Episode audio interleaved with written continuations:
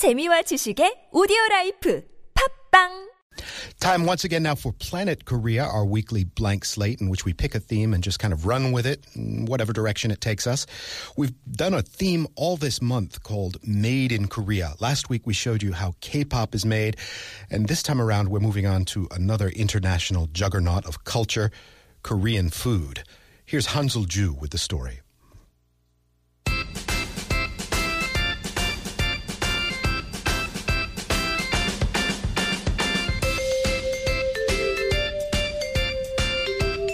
Say the words Korean food, what comes to mind?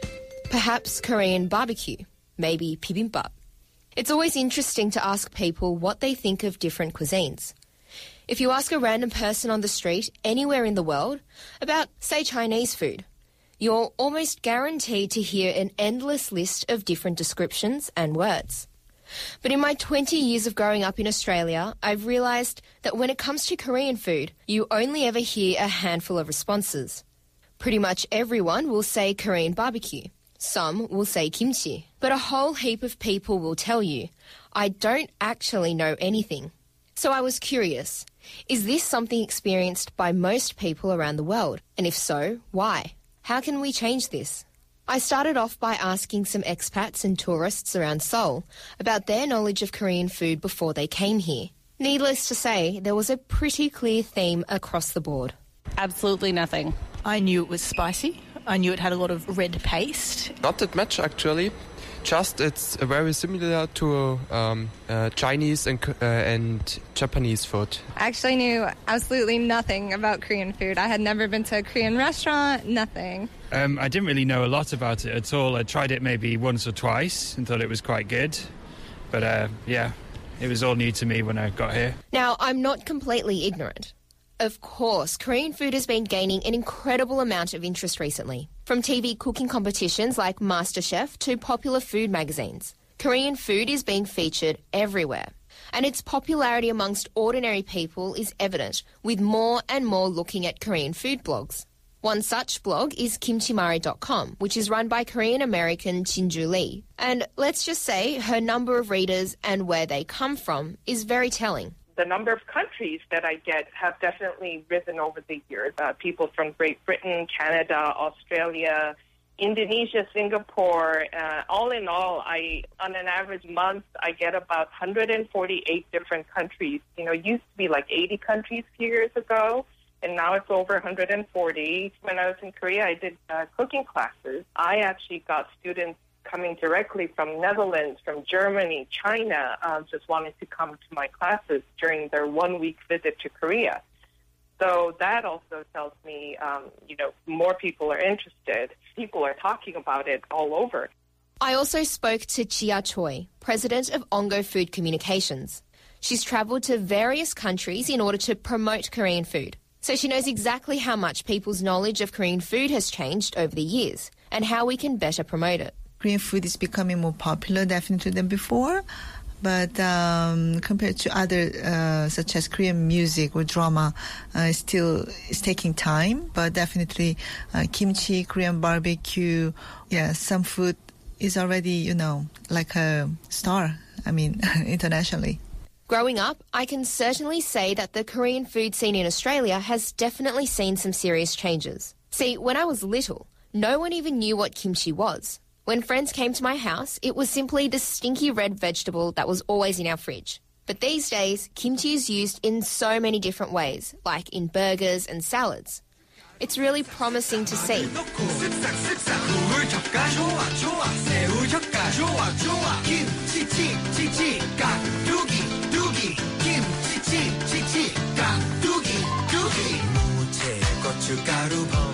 So imagine the amount of change someone like my mum has seen over the last 30 plus years she's been living in Australia. I'm sure, as you all know, mothers are really at the cornerstone of Korean cuisine. And my mum, in particular, not to brag or anything, is well known in the Australian Korean community for her cooking. She's helped to translate Korean cookbooks and written columns for magazines about Korean food and recipes. I immigrated to um, Australia in 1982. It's about 30 something years ago, and there weren't many restaurants on or not many Korean grocery shops. So it was very hard to get many Korean ingredients. But nowadays it's everywhere. In every suburb you can find all Korean restaurants. And also nowadays a lot, lots of parents and um, working people eating Korean restaurants or takeaways. It's funny because when I was in school, I used to be embarrassed about taking Korean food for lunch because when I did, my friends would usually respond with, What is that? Or if people asked me what I ate for breakfast, I'd just say that I had toast because explaining the fact that I had rice with soup and some side dishes never seemed to go down very well. People sort of just looked at me in horror as if that was the weirdest thing that they'd ever heard. But nowadays, I have more friends who show an interest in what I eat. More and more of them want to try different Korean dishes. I guess probably they had an idea that if it, when it's a Korean food, they think of garlic and spicy. But once they try and look at my cooking and once they try my food, they find it very tasty and nice. My number one blog follower is a um, is an American. She, she's Caucasian. She's over 70. She actually lives locally, we found out. So uh, we uh, met up and um, she shared her excitement, you know, her enthusiasm for Korean food. It was just amazing. Recently, we made gochujang together. She visited. It seems that once they get a taste of it, they just fall in love with it. Well, there's so much more. There's um, all different dishes. There's, there's just everything. It's delicious. All the beef dishes like bulgogi and Korean barbecue, and like bibimbap and soju, makgeolli, this kind of stuff. So, yeah. Now I love it. I eat it probably five days a week. bulgogi and the soup with the rice and the seafood pancakes, everything. I love Korean food. I don't even like American food anymore. Um, I really like Korean food. I find it very varied and, and, and pretty tasty. It's fantastic. One of my favorite things is uh, dakgalbi. We have large variety of food, and also um, it's really tasty. Many people associate Korean food as spicy food or just barbecue, but also we, we do have a very good seafood, or I think it's a very good diet for vegetarians. Korean food is pretty amazing. I can't think of another cuisine with as much variety as it. You have noodles, cold and hot, stews, soups, rice dishes, meat dishes, vegetable dishes, and the list just goes on. There's something for literally every palate. Korean food is so versatile in terms of the ingredients. Um, it can be meat heavy, it can be all vegetarian, but still be equally dis- delicious. Um, you can have a whole meal that is gluten free if you wanted to. What I love the most is the depth of flavor and texture a Korean dish can have. Amazed every time I research and I learn more about Korean food. Um, there's just so much wisdom uh, in everything that we do. So it puzzles me why other Asian cuisines like Chinese and Japanese are almost staple foods in people's diets, and Korean food isn't. The Chinese food actually um, became popular a long, long time ago since the immigrants from China actually moved to Australia or United States. Uh, and then in case of Japan, uh, Japanese uh, government, they started to promote their food as part of very important their culture from 1970s. Uh, in Korea, I think everything started um, at uh, Olympic 1988, so it hasn't been that long you know, compared to Japanese or Chinese food. And also in terms of population, you know, the, uh, compared to Chinese people, Japanese people, uh, there aren't many Korean people. I know that Koreans are everywhere here and there, but in, te- in terms of number, uh, we're not. We, there are not as many as Chinese or Japanese, but that's another reason why um, Korean food is taking more time. That's why um, it's not as famous or uh, like uh, Japanese or Chinese food. My friends, and I'm sure a lot of foreigners would agree, find the smell of foods like jjigae and the different types of kimchi very intimidating. So it makes it difficult for them to step foot into a traditional Korean restaurant.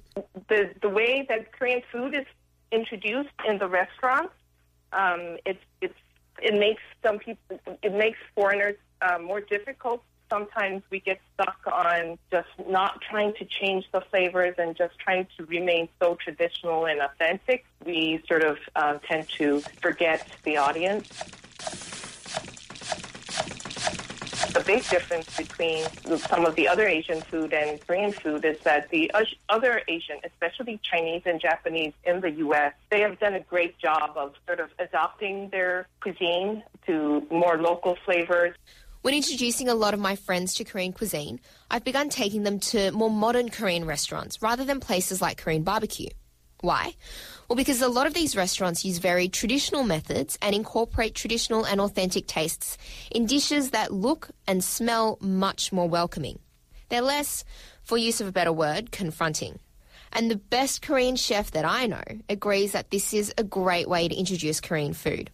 I think we need to develop more Korean food to introduce Westerners, like some kind of fusion styles. Yes, I think we need to do we need to do more work on introducing new stuff to um, Westerners. I once saw a Korean restaurant that described japchae as cellophane noodles. I don't know about you, but I use cellophane to wrap gifts.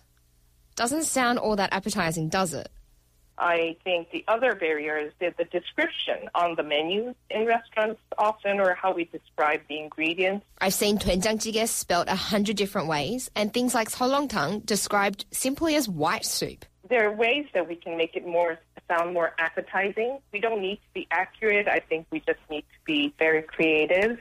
A lot of people I've spoken to have told me that they always resort to things like bibimbap when they go to Korean restaurants because they have no idea what anything else is They can't pronounce it and don't want to look stupid. Or they read the description and don't know what any of the ingredients are. 불고기, 김치, 비빔밥, yes, 비빔밥. 누구와 만들어요 맛있는 요리. 비빔밥, 위. The spelling of it is, is not consistent at all. So especially online when people search for names, I mean double T, double D, what do we use for duck? You know, what uh, DW or BOE for doenjang. And on top of that, many people also ask about Korean dining etiquette. They don't know when they're allowed to eat with their hands. Can they use their chopsticks to pick up the tofu in the soup? Or do they share the jjigae or not? I personally think that um, how to eat Korean food is something you know tricky, and nobody explains how to eat Korean food. Some of the, for example, jjigae, Koreans like to share. Cook, which is soup, we never share with other people. So those table etiquette or eating habit, eating style, that's another one issue that Koreans think needs to think about. Promote, uh, not just promote kimchi or you know selected very few menus. So promote uh, variety and also um, promote food as a part of culture. So as I mentioned, uh, why Korean eat like this? Where why Koreans like to share food? Why you use your hands to make some, not uh, chopstick? Uh, so yes, the fun part uh, and unique part of Korean cuisine is uh, it also un- includes uh, all all those things, not just food itself. I love Korean food, and I'm sure you do too. See, I've been in Korea for just over a month now, and I can confidently say that most of my money has gone towards food. And how could I not? Everything is so delicious. I really wish more people could share this love, more of my friends and their families back home. Sure, Korean food is only just beginning to gain some attention and interest, and we need to give it some time until it has a similar effect as K pop around the world. But in order to get to that point, it seems that a lot of work still needs to be done. From ensuring that the spelling of words and descriptions of dishes are all consistent, to educating more people about Korean table etiquette.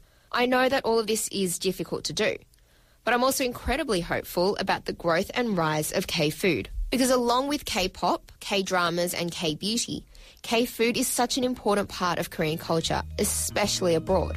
So it only makes sense that we do all that we can to promote it and see it bloom.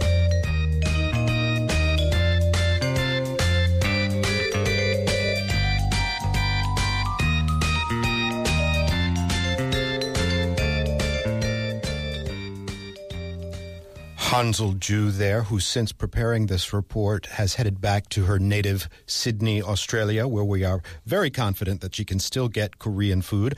Harnsle, if you're listening, We miss the accent. We miss all your contributions. So uh, hurry on back whenever you can. And if you missed the first installment of our Made in Korea series, remember you can always catch up via podcast. Just search Koreascape or TBS EFM Koreascape in the podcast application of your choice. And be sure to tune in again next week for the third and final chapter, Soju.